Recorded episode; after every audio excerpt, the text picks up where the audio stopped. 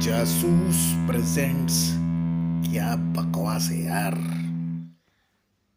नमस्कार, मैं जासूस और आज थोड़ा सा अलग विषय लेते हैं। रूहानी होने की ज़रूरत है और मैं आर डी वर्मन का बहुत बड़ा फ़ैन हूँ। और फ़ैन ऐसा नहीं कि सिर्फ़ उनके म्यूज़िक को अप्रिशिएट करता हूँ, सुनता हूँ। बट उस आदमी के इनोवेशन को किस तरह से वो अलग अलग चीज़ों से साउंड निकालते थे और साउंड बहुत अच्छा लगता था? और उनको मिक्स कैसे करते थे? कोरस का किस तरह से इस्तेमाल करते थे? ये चीज़ें बहुत ही ज़बरदस्त हैं कि मुझे कुछ चीज़ें जो उनकी हैं ज़िंदगी पे असर करती हैं और मैं कई चीज़ें सीखता हूँ। तो आज हम इसी पे बात करेंगे कि कई बार हमने सुना है कि लिरिक्स बहुत ही बेहतरीन हैं। हम उससे कई चीज़ें यानी फ़िलासफ़ी लाइफ की उसमें से निकलती है। दिल ढूंढता है फिर वही फुर्सत के रात दिन या इस तरह की कई चीज़ें। लेकिन आ, मैं पर्सनली आर डी बर्मन के म्यूज़िक से कुछ चीज़ें सीखने की कोशिश करता हूँ कि वो हो सकता है कि वो आर डी बर्मन खुद भी ना सोच पाए हों। लेकिन मैं सोचता हूँ और मेरा इंटरप्रटेशन है और इस इंटरप्रटेशन को मैं एक बार पब्लिक करना चाह रहा हूँ कि मैंने क्या सोचा है इस गाने में। तो ये गाना जो है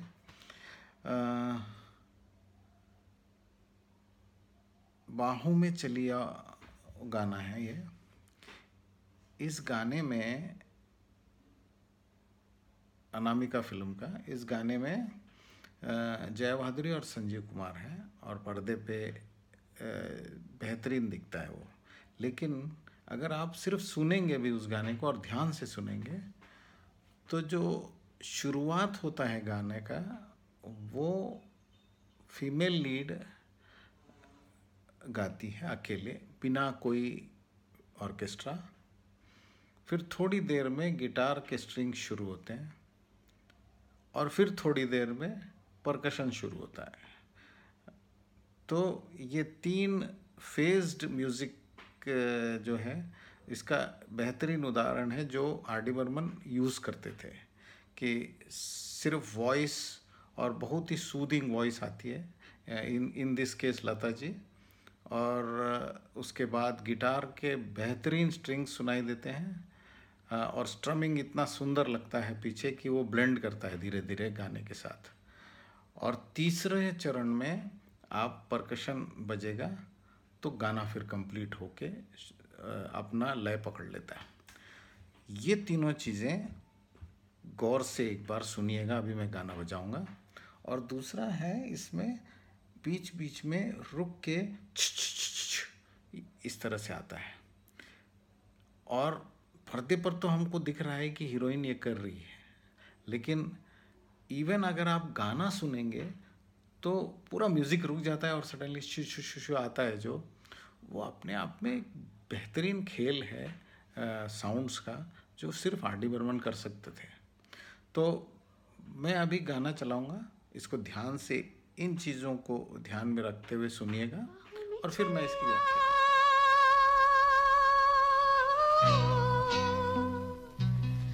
में चलिया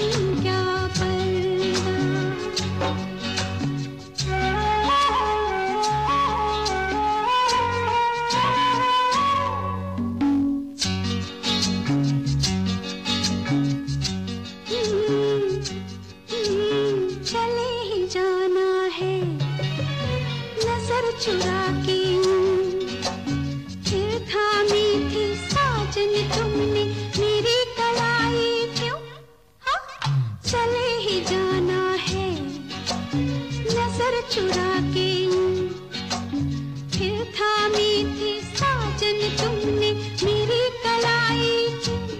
किसी को अपना बना के छोड़ दे।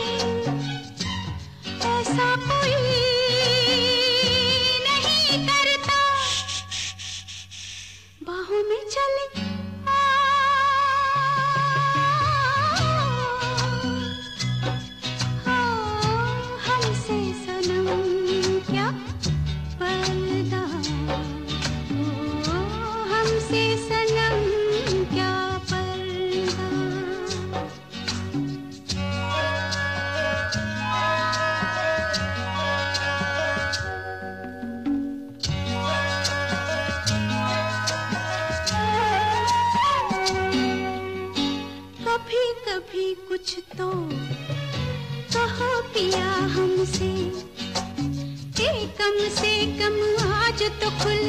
मिलो जरा हमसे।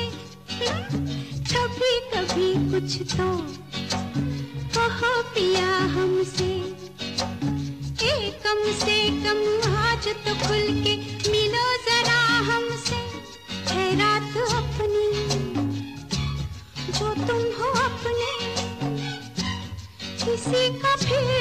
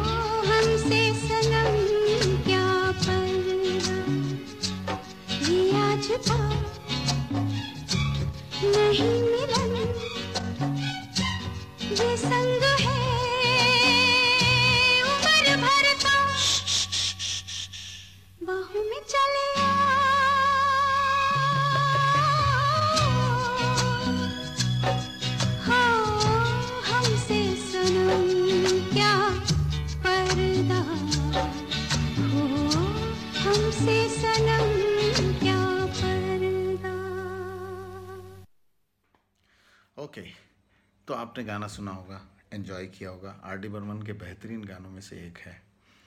इसमें जो पहली बात मैंने कही कि तीन चरणों में ये गाना शुरू होता है। मुझे इससे ये सीख मिलती है कि पहले लता जी ने गाया थोड़ी देर, उसके बाद गिटार के स्ट्रिंग्स बजे और उसके बाद परकशन बजा और गाना कंप्लीट हो रहा है। हमारी ज़िंदगी में जो तीन स्टेजेस हैं, वो तीन स्टेजेस मुझे इसमें दिखते हैं, जहाँ तक मैं अभी पहुँचा हूँ। पहला है कि सिर्फ़ अगर लता जी गा रही हैं या फीमेल वोकल वॉइस आ रहा है तो वो हमारा बचपन है। एकदम प्योर इनोसेंट हाँ इस तरह से है। फिर कुछ रंग हमारे जुड़ते हैं इसमें और वो है गिटार, जो कि एब्सोल्युटली टीनेज तरह की आवाज़ है। हैं और टीनेजर्स को बहुत भाता भी है। तो वो रंग हमारे बचपन में जुड़ जाता है और ये अवस्था, किशोर अवस्था जिसको हम कह रहे हैं, या we are talking about teenagers young adults बोलना चाहिए उनको। तो वो उम्र की मस्ती, दोस्ती, यारी, ये जब लता जी के इनोसेंस की वॉइस गिटार से मिलती है तो टीनेज और यंग एडल्ट्स तक मुझे ये समझ में आता है। और जब परकशन जुड़ जाता है तो हमारा एडल्टहुड सामने आ जाता है और यानी ज़िंदगी कंप्लीट सी होने लगती है कि अ, हमने बचपन का भी एक्सपीरियंस किया टीनेज की मस्ती को भी एक्सपीरियंस किया और फिर हमारे बच्चे हो गए हम अपने आप सक्षम हो गए कमाने के तो कंप्लीट हो जाती ज़िंदगी। तो आर डी बर्मन के इस गीत से मुझे ये तीन स्टेजेस ऑफ़ लाइफ गाने के शुरुआती दौर में ही आइडेंटिफाई मुझे करने को मिलता है। दूसरा है कि जब होता है तो हमारे ज़िंदगी में कई ऐसे पड़ाव होते हैं, कई ऐसे ठहराव होते हैं, जहाँ पे सब कुछ शून्य हो जाता है। और शून्य होने के बाद एक उम्मीद की किरण हाँ यानी साउंड रुक गया और फिर शुरू हुआ।